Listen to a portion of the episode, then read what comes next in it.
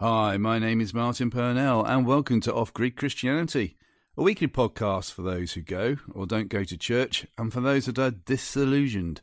Our email address is ogc at accessradio.biz, and check out our Facebook page, Off Grid Christianity.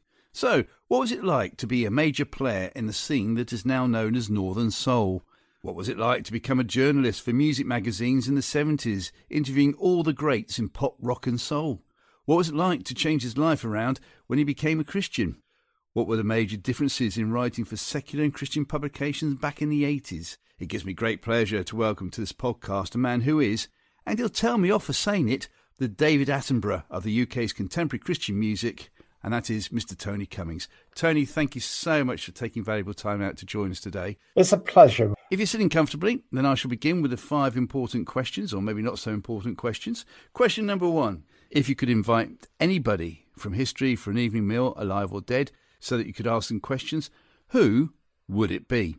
I think I'd say Martin Luther. Oh, really? Because? Yeah. I've always been intrigued that you could have a man who did so much for the growth of the Christian church, but end up doing so much wrong in history because of his later writings, which were so anti Jewish mm. and which uh, fed the Nazis and did a huge amount of well, damage. So I would love to have a conversation with him. Yeah. In fact, many people aren't aware of that, are they? That towards later on in his life, he, right. he did change. A lot of people aren't aware of the fact that dear Martin Luther right near the end of his life, he he launched into a series of anti-Jewish writings. Yeah, these writings were when the Nazis were trying to get the power. They made sure that these were republished, retranslated, and, and put around all the churches in Germany. Wow.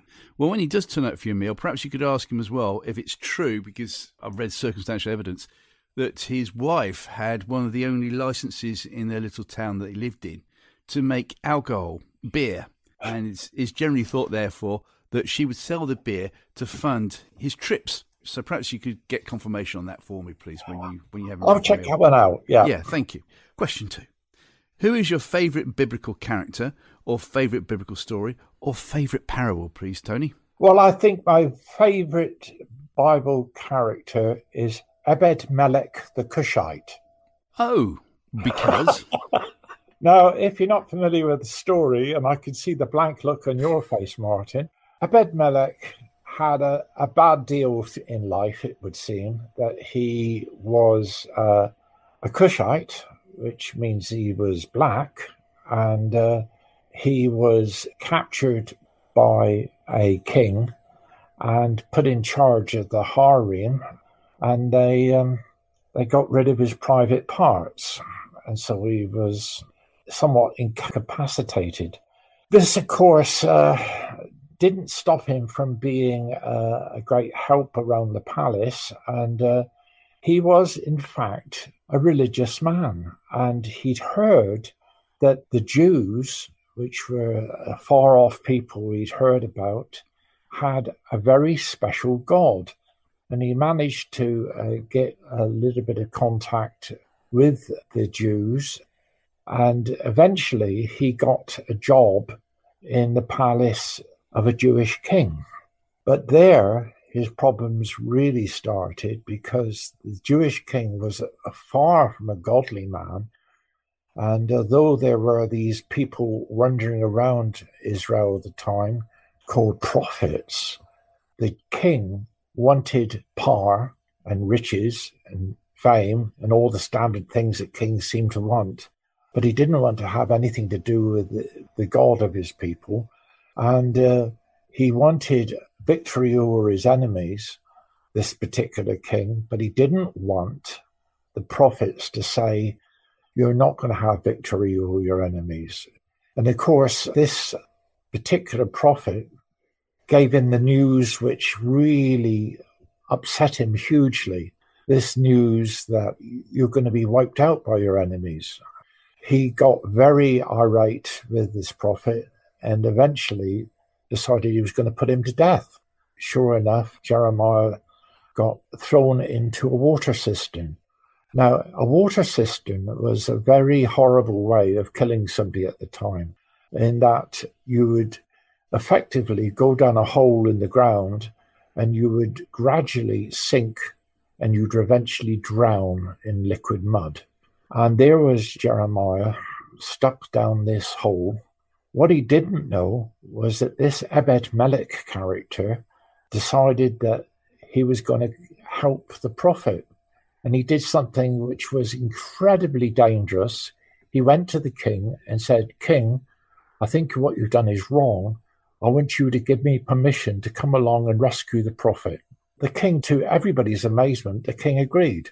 And so Ebed Melech set off, found the prophet lying in the hole, probably up to his neck in mud by this time, and with some men pulled him with ropes covered in cloth out of the hole and rescued him. And that was Ebed Melech the Cushite. I just thought it was such an amazing story of bravery and courage, if you like, Holy Spirit instinct, that he, he realized that this was a, a thing that he had to do, despite not having very much grounding, if any, in the Jewish faith, let alone anything else. Yeah, yeah. He, he did it.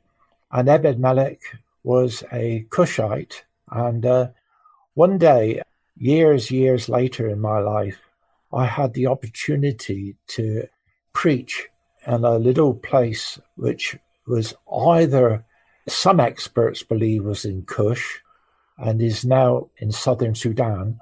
It was either part of Egypt or part of Ethiopia, depending on which expert you speak to.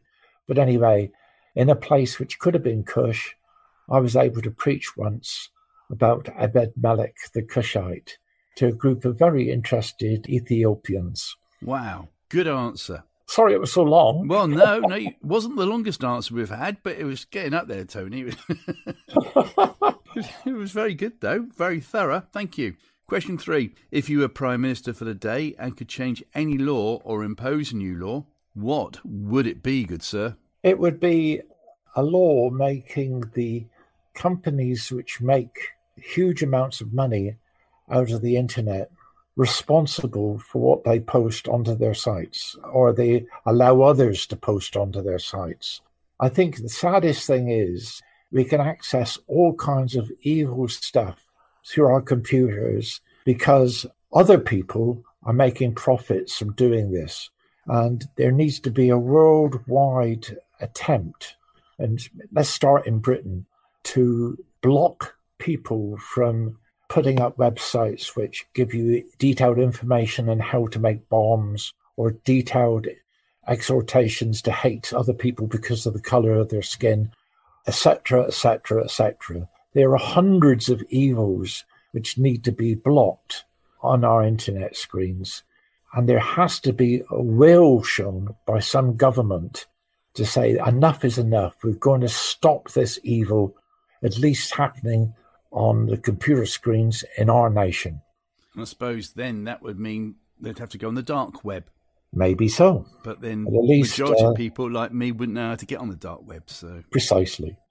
I can't even get onto the light web. We won't talk about what happened before this podcast started. start. we need to explain to everybody that I'm a complete internet incompetent. Anyway. And I don't need to explain that. You just said it. but we got you on here courtesy of WhatsApp. That's all I'm saying. Yeah. Good old WhatsApp. Thank you. Good old WhatsApp. Question four. Outside of family events, Tony, what has been your most enjoyable day out so far, please? My most enjoyable day out so far was attending a football match with my daughter. Obscure football match, which would be little interest to anybody outside of Plymouth, but it was an away match Plymouth versus Crewe. Plymouth Argyle won 4 1, and the joy of cheering my team on with my daughter was absolutely ecstatic. I'm never going to forget that day. That's brilliant. Plymouth Argyle, I could talk about Plymouth Argyle as in the number of times I've been there and the number of times I've actually got into the ground. one thing that everybody seems to say about the Plymouth Argyle fans is their loyalty and the fact that they're prepared to travel big distances Absolutely. to go and see them play every week. It's not lost it's, on the, the ordinary fan. The Green Army is renowned. I'd like to feel that they're renowned around the world. well, they're certainly renowned for the fact that you've got at least two hours drive before you hit civilization, sort of thing, to get to Bristol. Then, then you can go and see any other team. But yeah, yes, uh, that's right. It's phenomenal. Green Army. That's all I can say. Green Army. Question five. And if people are saying, "What do you mean by Green Army?" They wear green, so there was a and there was a classic advert when you had Paul Whitehouse yeah. going Green Army. Green Army. Question and five. People still shout that at me today when I've got my Argyle shirt on. Well, I'm not surprised. It's got to be done, isn't it? Question five. What has been your most embarrassing moment to date, please, Tony? I don't really do embarrassment. I know that's a ridiculous thing to say. Not at all. I used to be quite a shy introvert. I know that's hard to believe because I'm not a shy introvert anymore. Once, when I was in the very cusp of getting embarrassed in the grammar school I was attending at the time, something snapped in my brain. And so I began to shout in an embarrassing way. if I'm going to blush and feel terrible, I'm going to make myself a you know an idiot. Mm. by making myself an idiot putting myself into what normally would have been hugely embarrassing i found that all the fear dissipated and i really since then i've never really felt that embarrassed about anything. No. You you have to learn how to laugh it off as well don't you? That's the thing. I think it's a very very healthy thing to be laughing at ourselves in all the ridiculous things that we do and say. I think it's very important to do that. I think far too many people think too much of themselves. Mm. It's not good for us. No, no. I mean, some people might be embarrassed by going up to an elephant and saying, Oh, hello, my name's such and such, and then getting water squirted all over by said elephant all over that person in front of just one other person who should remain nameless, but we'll call him me. well, when you get old, you see you, you collect a few stories, and some embarrassing incidents, and being squirted by a young elephant has. It was that's one more incident in my life. It, no, it was it was funny because you you did not know that I was about fifty yards away, walking up the lane. This was at Dudley Castle way back in the uh, the nineteen nineties. We'd gone there to yeah. set up to do big gigs yeah. and everything else. And so, because early in the morning, neither knew each other were there. And you walked down right. to the elephant enclosure and you said, Hello, I'm Tony Cummings. Obviously, the elephant knew my name and had an appropriate response. he did. What a history you've got in uh, music. And most people, most probably, are unaware of this. Tell us, first of all, how you got into music in the first place, Tony. I've always been into music. My dad was into jazz, and I grew up uh, listening to Glenn Miller and Benny Goodman and his favourites on old scratchy 78s. Yeah. Even from the age of about 10 or 11, my brother had a primitive transistor radio called a crystal set. And that with earphones, you could pick up radio stations, including the immortal Radio Luxembourg, which uh, was the first station anywhere in Europe which played wall to wall pop music. And they would sell radio time to all the different record labels who would put on their own programs. And in these programs, they would give at least a couple of airplays to every new release that they put out. If you were prepared to listen for hours and hours to this very iffy signal coming through on your earphones, you could hear every new pop release that came out. Yeah. And I would listen for hour after hour after hour with a notebook, just making a note of the really, really good records. And that's how I got into music. And I really began to love some of these records that I could hear. And after a while, it was finally explained to me, and I and I began to read music papers and things. But most of the best records I'd heard were by African Americans you know, when I first started getting these records, I had no idea that Little Stevie Wonder or James Brown or Ike and Tina Turner or The Vibrations or hundreds more were African American. It just never mm-hmm. even occurred to me. Mm-hmm. I just knew that these were great records. So that's how I became, at the age of about 14 or 15, I became a very different music fan from all the other music fans in my classroom. In that I was really into this strange subdivision of music, which didn't really have a name other than rhythm and blues, but was just beginning to be called soul music. And I, I love this music. And so that became the music which I, well, I, I just really, really fell in love with it.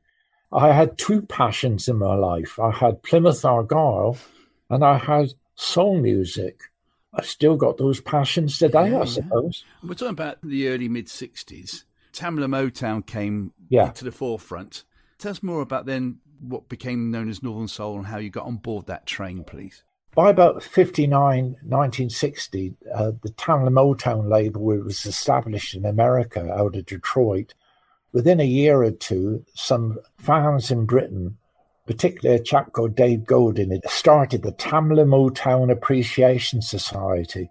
And I was an early member of that society. Ah. There were just dotted around Britain people who, through listening to Radio Luxembourg and reading the Record Mirror, which was the only paper which seemed to notice this music, soul music, it was possible to sort of uh, hear some of this music on the radio and even buy some of the records if you could get your local record shop to get in Fingertips Part 2 by Little Stevie Wonder on Oriole Records, which was the, a tiny little record label which licensed Motown Records at the time.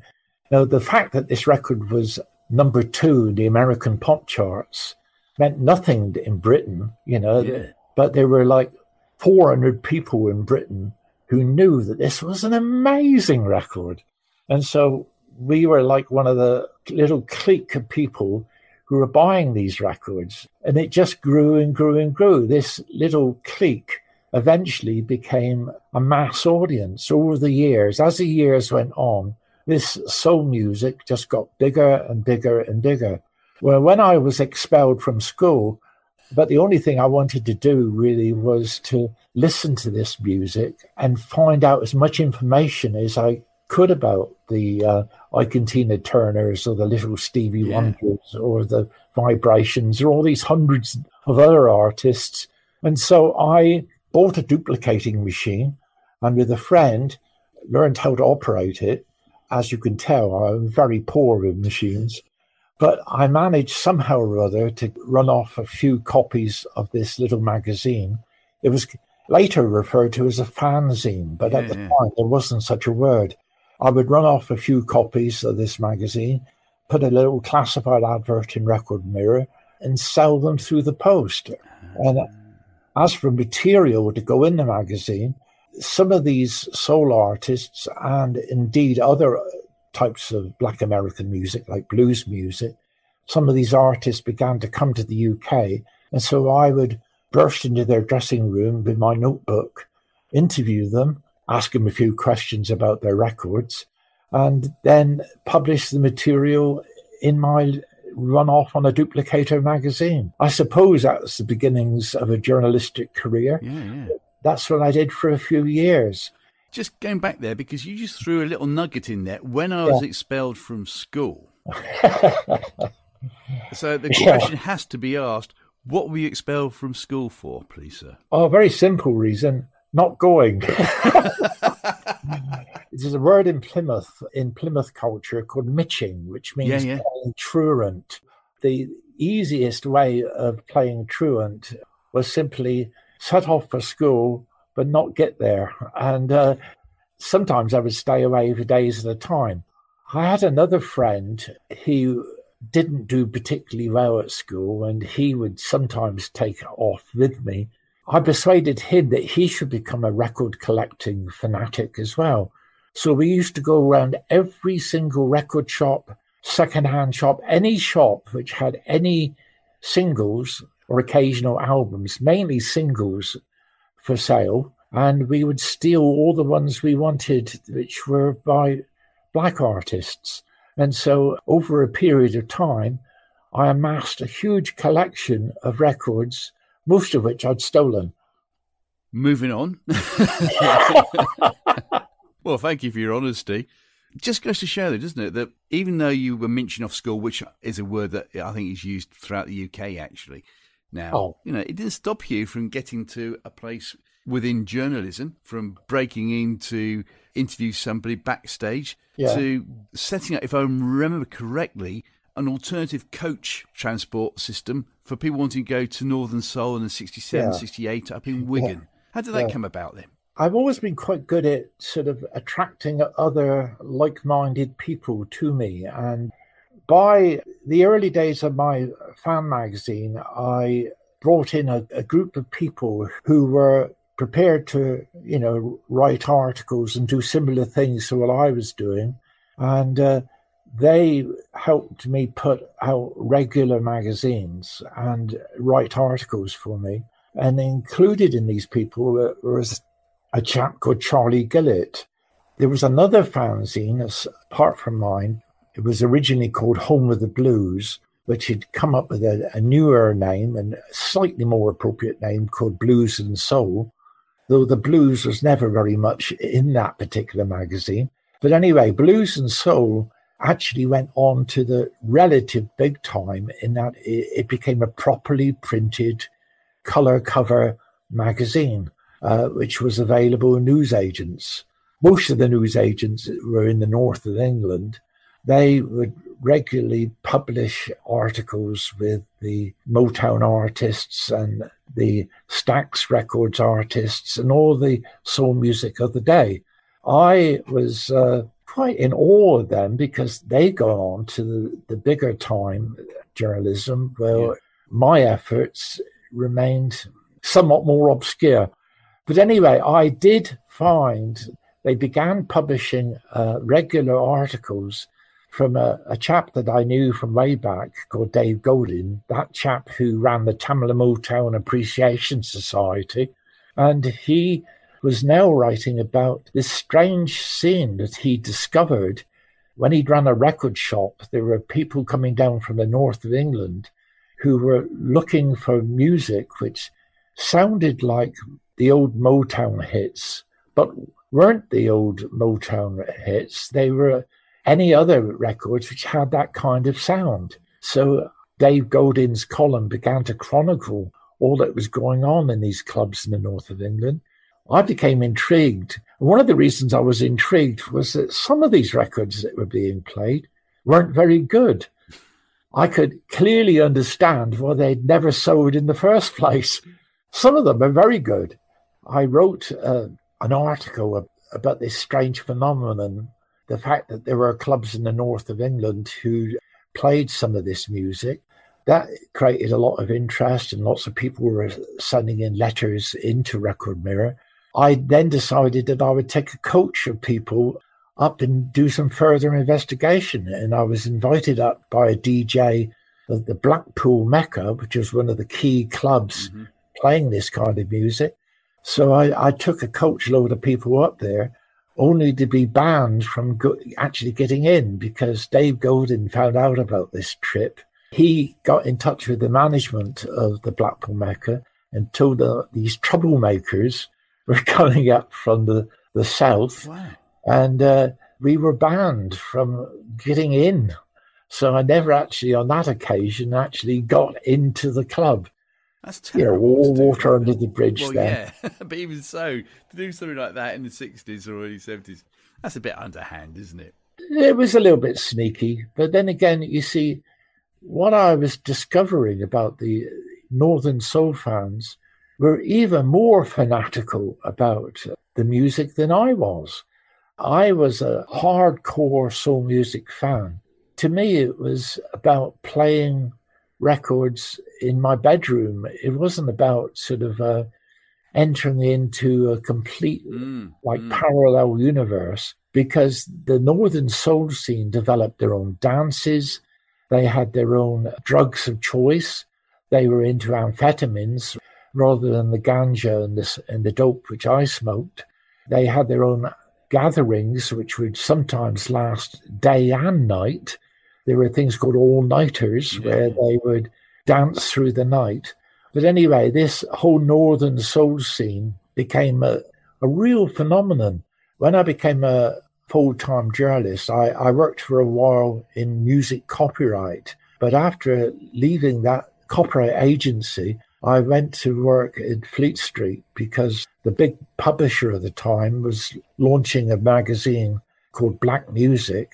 They'd realized that soul music by this time had ceased to be an underground and had become this pop music phenomenon. And no other of the music publications were, were covering this stuff mm. very much. So they went out on a limb, thought, yeah, there's a there's a big enough market here for it. And of course, this was a big publishing company, and, and they said, well, if you can't get thirty to forty thousand sales in this magazine, you know, we'll we'll close it up. But they did get that kind of circulation, which was a lot more than blues and soul were ever going to get. But of course, after a few issues of this magazine, and it was a kind of soul music fans' dream job. One time I'd be interviewing the staple singers, and the next Next issue, I'd be interviewing Carl Douglas.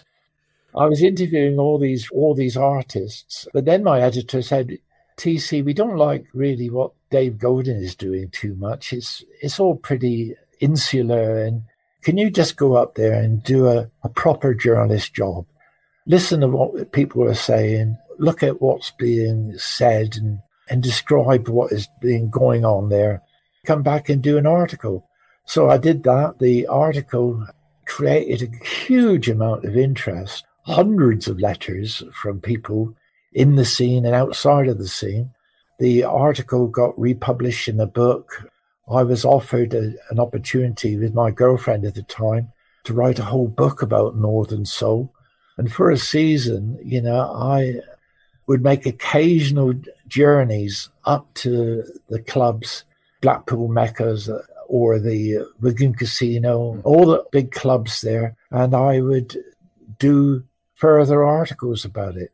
I have to confess to you, after uh, about three or four years, I was quite relieved when I didn't do what had been planned for me, which was uh, I'd signed a contract to write a book uh, about Northern Soul with a girlfriend.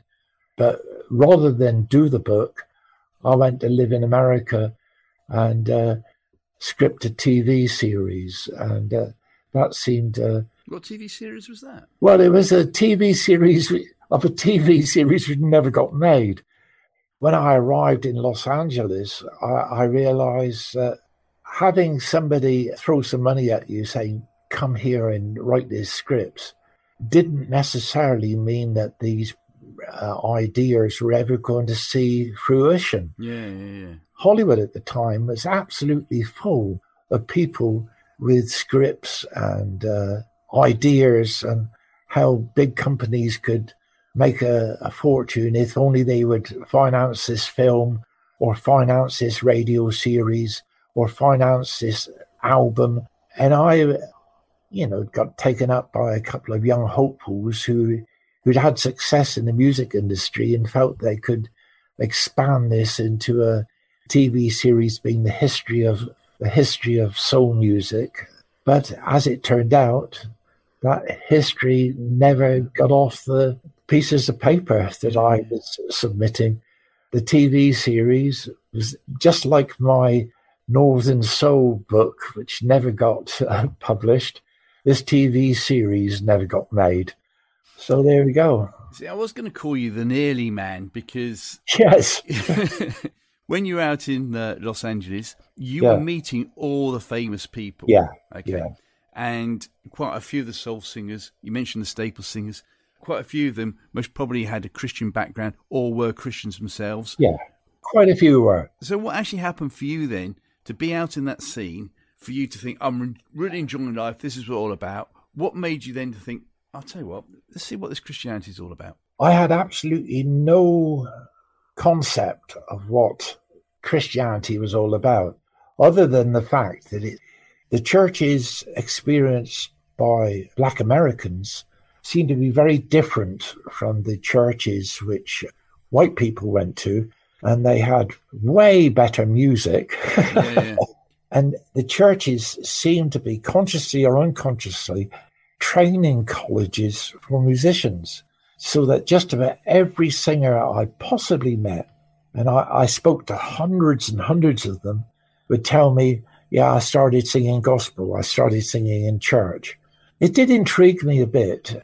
Before I actually went to live in America, I uh, went out to Philadelphia and I'd uh, written a book about the music of Philadelphia.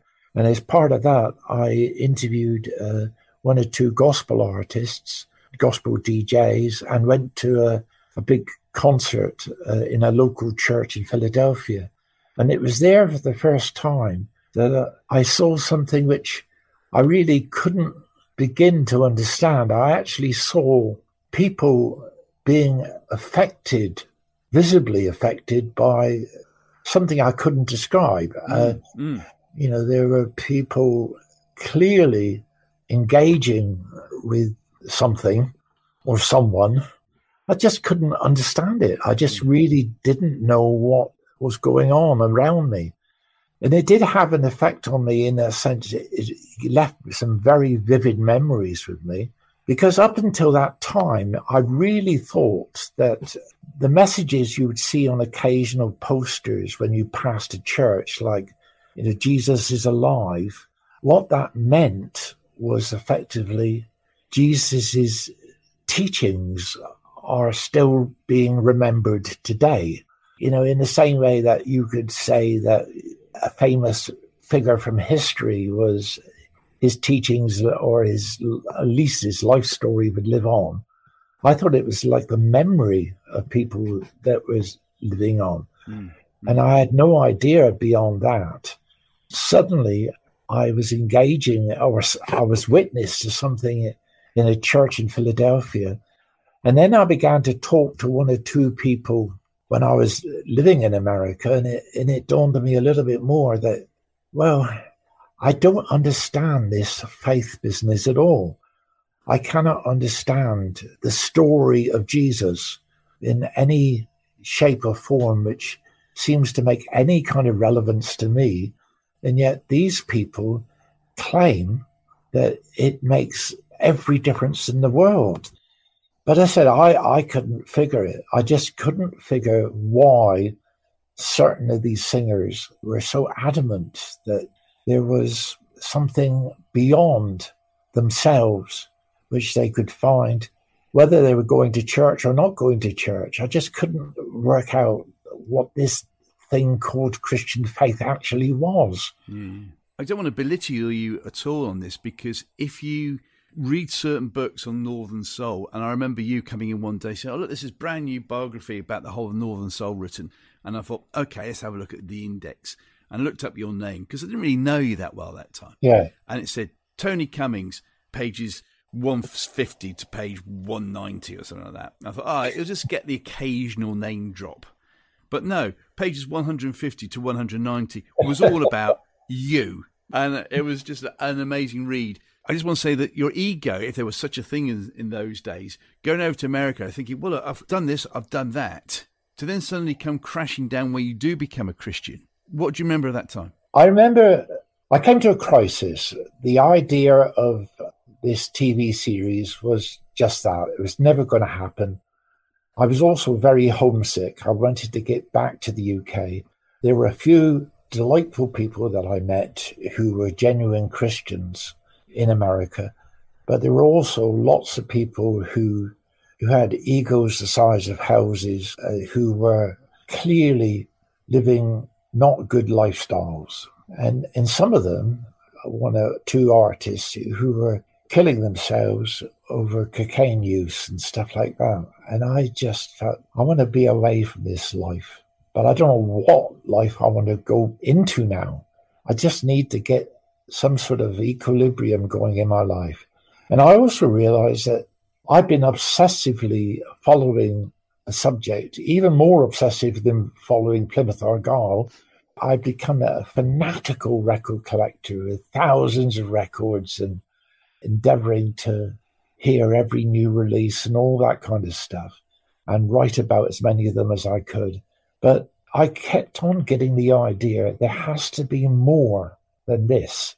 There has to be more than football teams, music, or indeed anything else, any other that you can fill your life with. Mm.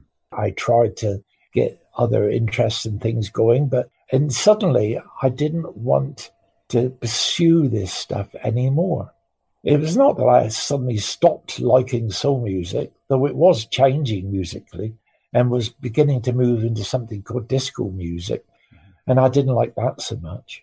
But it, it wasn't just that, it was just the fact that it seemed futile somehow to be spending all this time documenting or being absorbed into any human activity. It just didn't seem enough.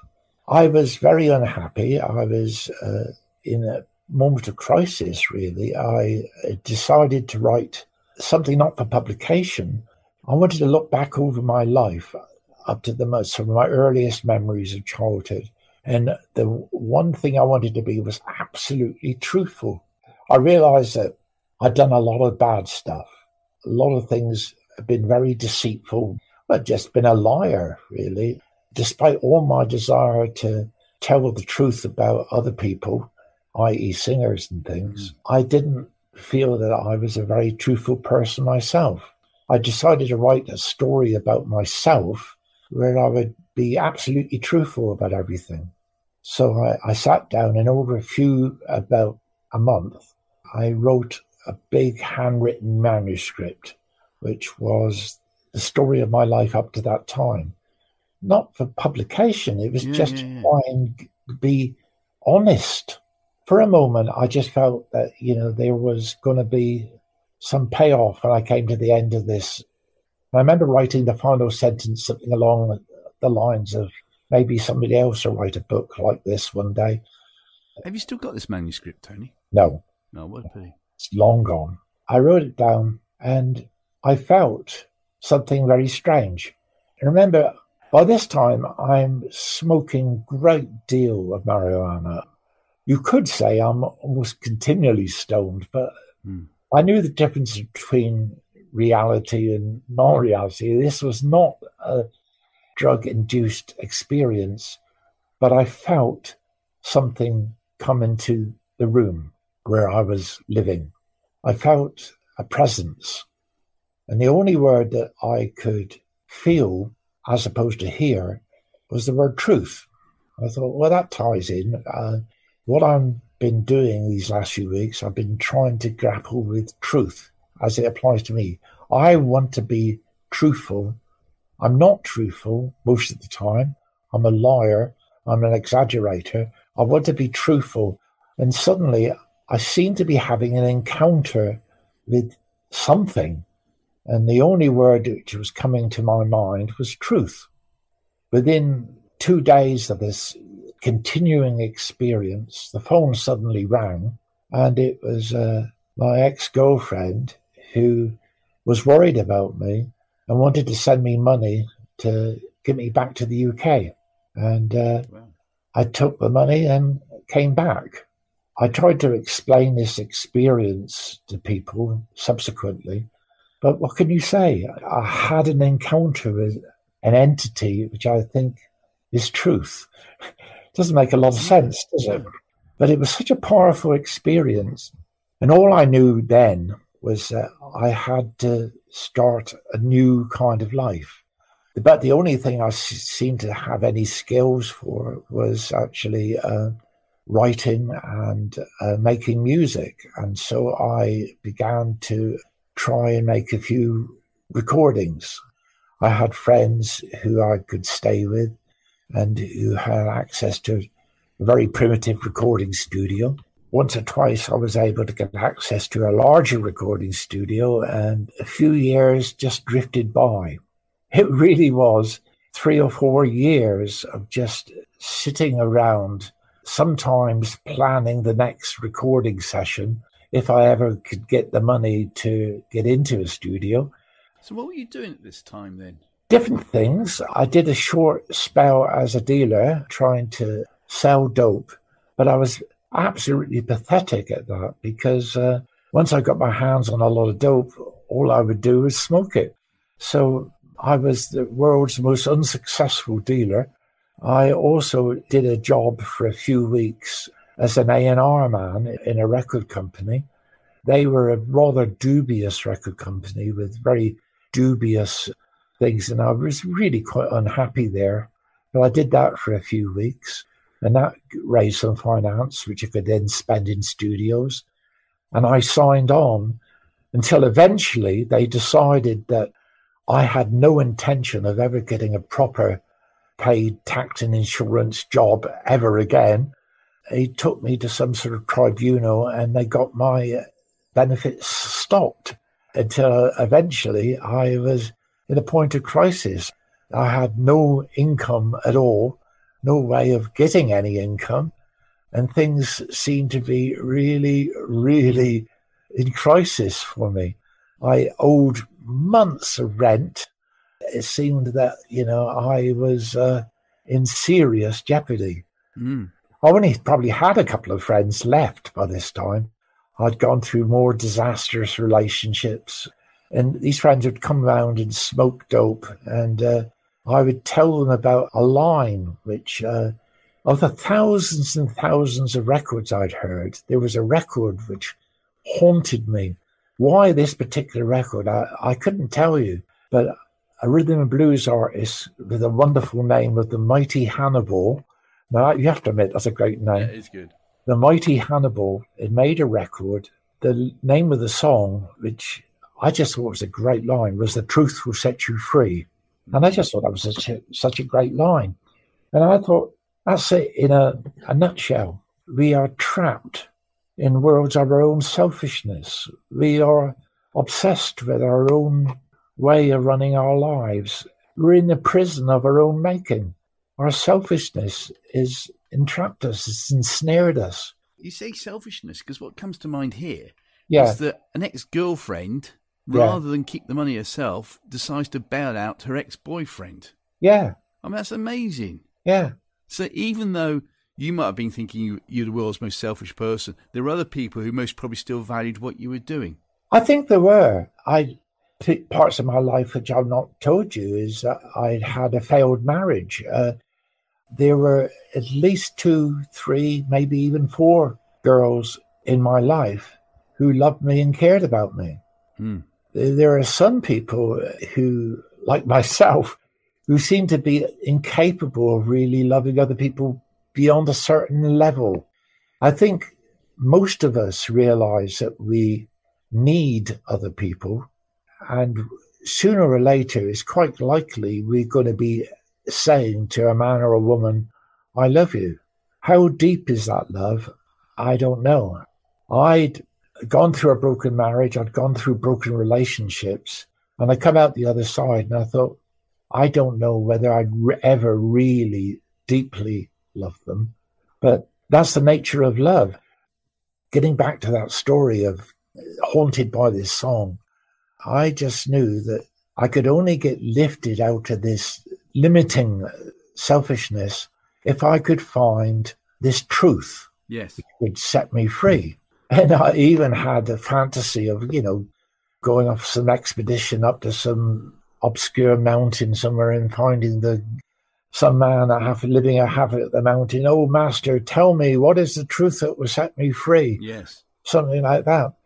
Then a chap who was living in a very grim bedsit where I was living at a time told me that he was a backslidden Christian, which I didn't really understand what that meant, but that he told me also that the truth will set you free was a direct quote from the Bible.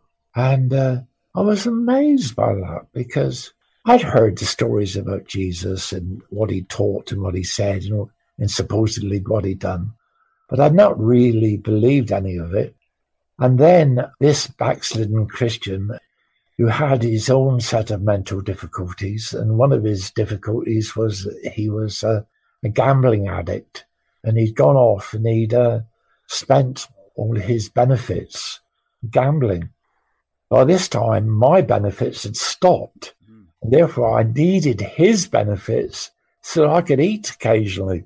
So I was well teed off when he came back and he said, You know, I've gambled all my benefits away. I remember that he was a backslidden Christian. And so I, I had this sneaky idea. The idea was a very simple one. I was going to get him sat down in the room next to me and I was going to pray and I was going to ask his God, the God that he believed in or half believed in, to show him what a terrible sinner he was by going out and gambling all his money away. And I thought that will make him feel yeah. terrible for days. And he deserves to be terrible for days because he should be giving me some money to eat. Yeah, I sat him down and I said, Lord Jesus Christ, because I know that's how you begin a prayer. And that feeling came back stronger than ever. That feeling that I'd had all those years ago in Hollywood. That feeling when I'd been in the room and I'd sought for truth. As soon as I said, Jesus, that feeling had returned. I was lost for words. I started to cry. I couldn't understand why I was crying. I didn't understand anything about anything. I got him out of the room. Within 24 hours, I'd got my hands on a Bible. Wow. And uh, the next day, I went with this friend, this backslidden chap, to a church twice. Do you remember which one it was? Can't remember the name, but it was uh, halfway up the hill in Hampstead, and it was uh, a traditional little Anglican church. Well, what, what year were we talking about, Tony? Just the places. Oh, that would be 1980. Okay. I went to the church in the morning and I, I came out of the church thinking, this is hopeless. I'm finding nothing here. I think the, the man dressed in the funny clothes, the vestments, I don't know why he's say, saying his stuff in such a funny voice. Oh, let us pray. I would like to thank you. And why is he uh, he's doing that sing song voice? Yeah, yeah, yeah, yeah. I didn't relate to what he was saying. I didn't relate to the music. I didn't relate to any of it. I just felt this is just really, really dull and completely unremoved from anything that I can think or feel or say. That afternoon, this chap says, There's a missionary giving a special message this evening at the church. Will you come back again? And I had nothing better to do. I thought, well, I'll give it one more shot. Now, the missionary was more interesting than the vicar in that this missionary had some slides and he, he, he showed some slides of what the, the missionary was doing and the work that he was doing in Africa. But it wasn't much more interesting. It, again, it seemed to have no relevance for me. But at the end, rather than read something out, which was obviously a prayer, he extemporized a prayer. And it was a long prayer. And it went on so long that I started thinking just about who I thought Jesus was. And for the first time in my life, I found myself thinking, well, who do I actually think Jesus was? Do I think what I've been told and heard down the years that he was the Son of God? Much to my amazement, I thought, yes, I do. When that point of difference in my thinking had happened, I don't quite sure. Yeah, yeah. But I thought, yes, I do. I think that Jesus Christ is the Son of God. And then I thought to myself, did I believe that he died on the cross to take the penalty for my sin? Well, this is this is quite extraordinary. I don't understand it. And yet I believe it's true. I believe that Jesus Christ did somehow take the punishment that I deserved into himself. I don't understand the whys and the hows, and I probably never will, but I do believe it. Of course, it was the next thought which really bowled me over because the next thought was, who do you think it is who's speaking to you now? And that's when I burst into tears because that's when I realized that God Himself was speaking to me. And I became a Christian that night. Wow. So I don't want to belittle you, Tone, obviously, but bringing it more up to date, having yeah. gone through the 70s, and let's face it, you were the editor of Black Music Magazine, you were there at the time. You were you were involved in the behind yeah. the scenes with uh, the advent of punk music as we now know it. That's Yeah. why I keep having to go at you. You need to write your autobiography because you've got so many stories that, like, that I'd like to hear. You've got so many stories. Bring us up to date then with regard to how you got involved with Christian side of journalism. For instance, Buzz magazine. How did that come Yeah. about? When I became a Christian, I went. I, me- I remember going to uh, a church which I'd become a member of, and, and telling the pastor there, "Look, I'm not sure I can hack this uh, celibacy bit." And so he said, "Well, that's easy then. You just pray for a wife." But pastor, I don't have much money, and he says, "Don't worry about that."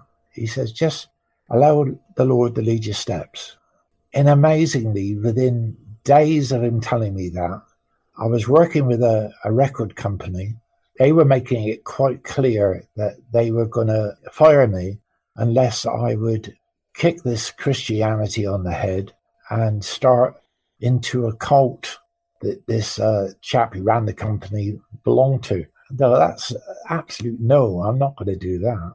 Almost to the day that I, I learned this, I was heading out out of the building where this company was based, and uh, this girl stopped me in the corridor. You'd walk down the corridor take a shortcut to the tube train, and said to me, "I know you." And I looked at her and didn't know her, and it turns out this was a girl who was to become my wife in a matter of months, and she took me on.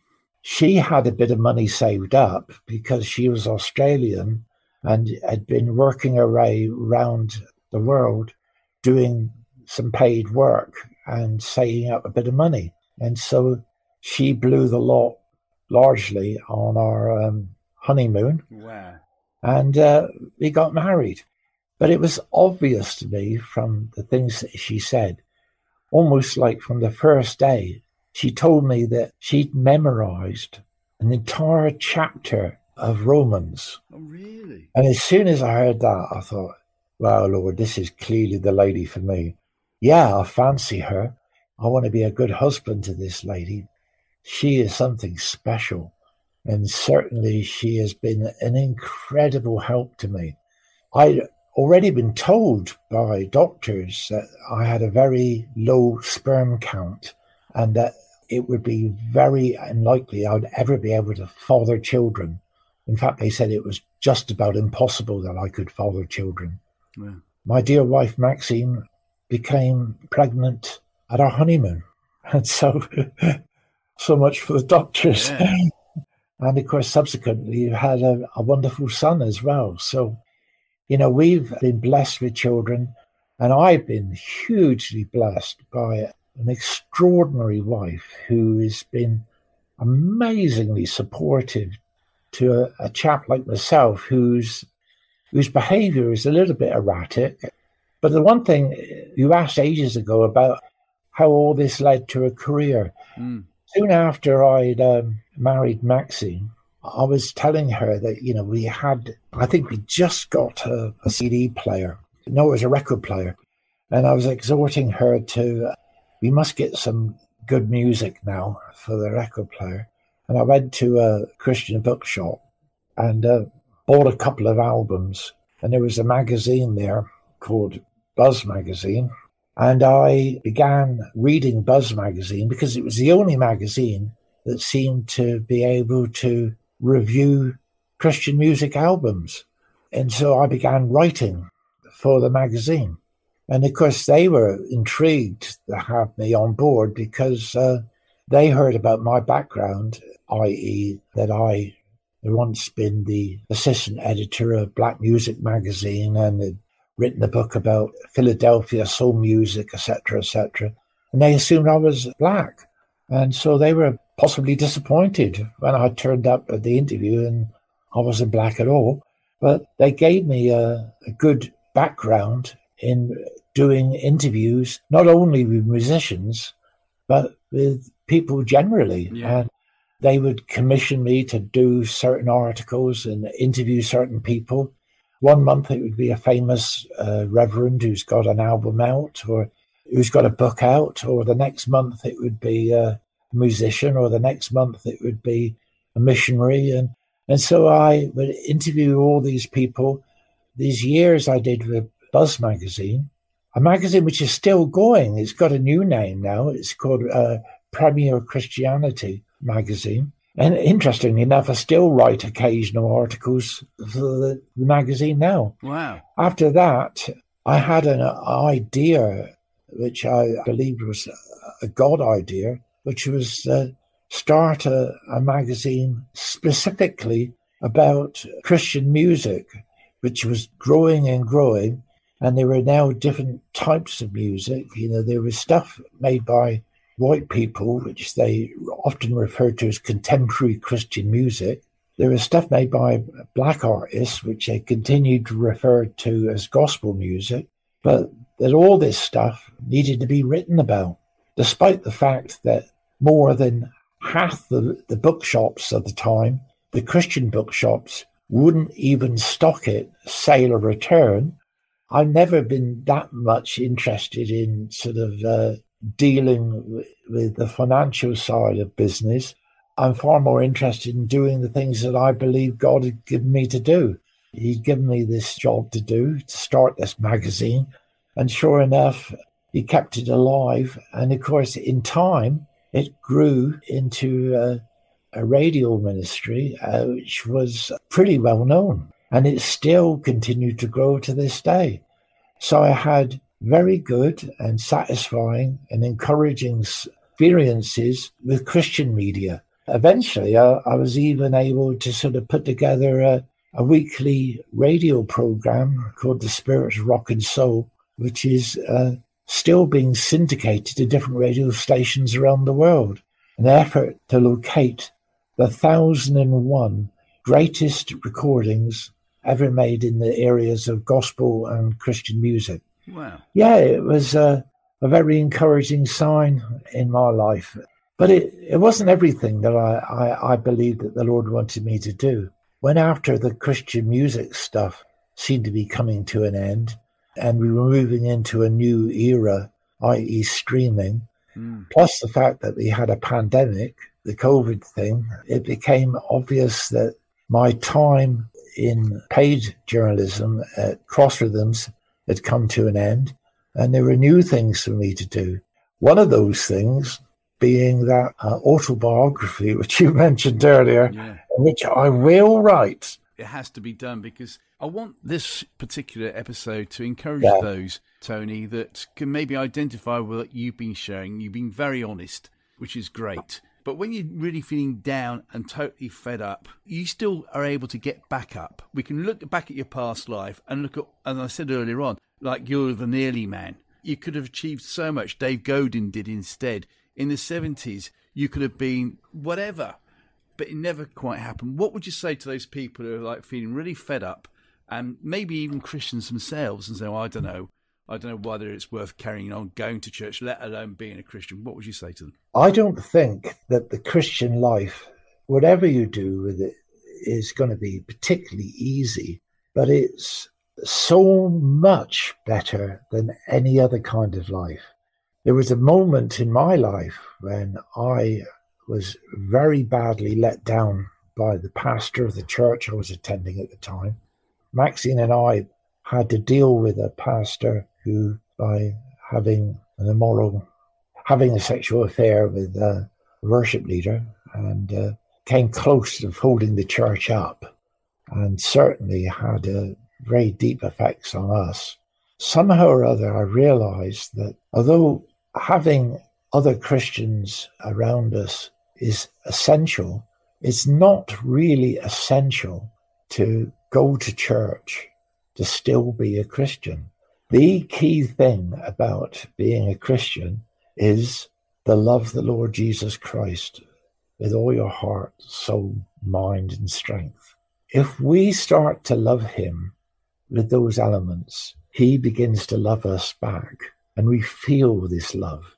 This love, this peace, this joy never, ever leaves us. Momentarily, it seems to. Momentarily, through circumstances we find ourselves in, particularly if some aspects of our church life disintegrate, like our pastor lets us down badly, or people around us show themselves to be doing bad things. or the circumstances in our lives just aren't working out, mm. we do get depressed, we do get brought down, we do get felt, well, this is not worth going on. Yeah, yeah. But the answer is always the same get back to prayer. Only the other day, I read a, something from a missionary, and she said, when it gets really bad, still pray. And if you can't pray anything at all, pray the Lord's Prayer, but pray every day and pray.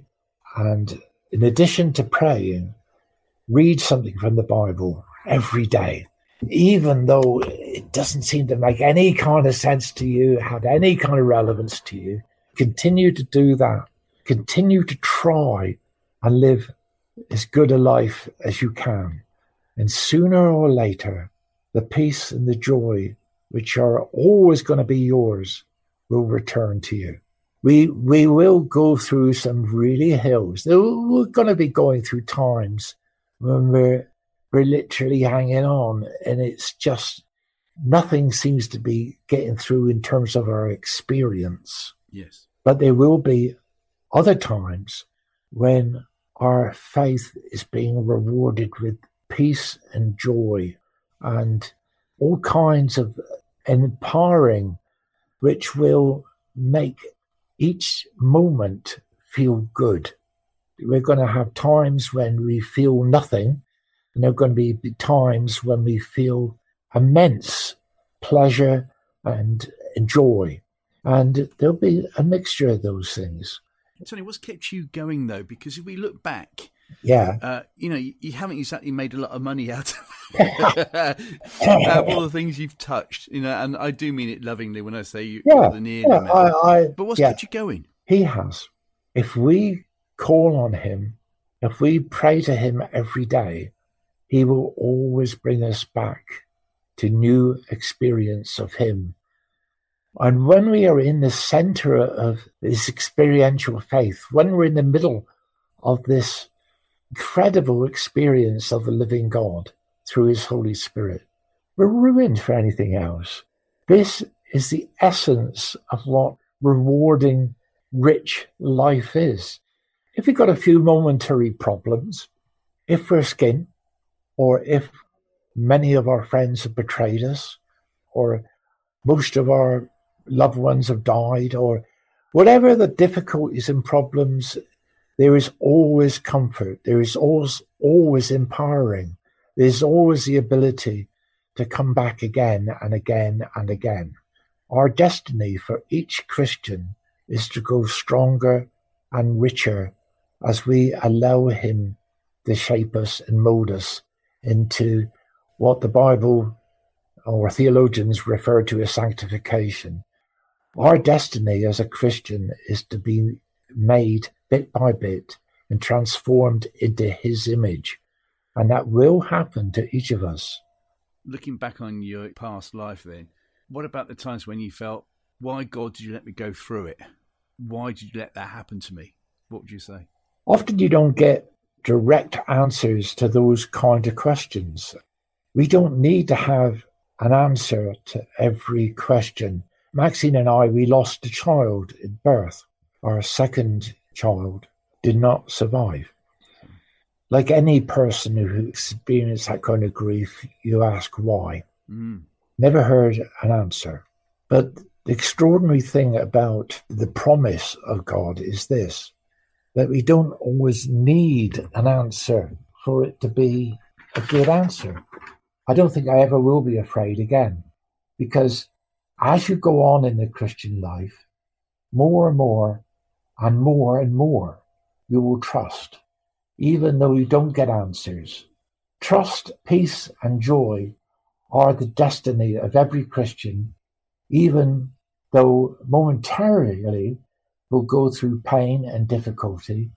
All of us, Jesus himself went through gigantic pain and difficulty mm. and took that pain and difficulty into himself so that we only go through a fraction of what Jesus himself went through. We do share a bit of the pain and the difficulty. We do share a bit of God's tough times. Yes. But only a little bit. His love for us is so intense, so deep, that he'll always give us a way out. Always.